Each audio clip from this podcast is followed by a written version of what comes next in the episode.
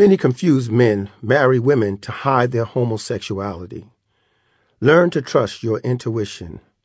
Listen to your inner voice. There is smoke before fire. Ignore the smoke and you might get burned. I have several gay male friends who have had relationship with down low men, so I decided to host a roundtable discussion with them to discuss traits or characteristics to look for in down low men. The following are the signs compiled from the discussion.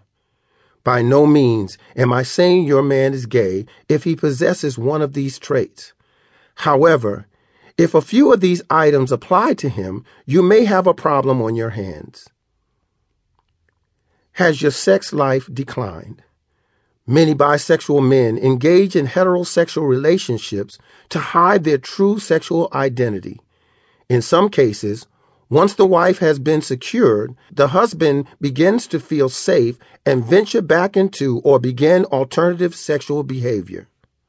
Often he will accuse you of having an excessive appetite when in fact it is actually normal. He is consciously or subconsciously trying to make you feel bad about wanting to have sex with him when the truth is he's just not into you.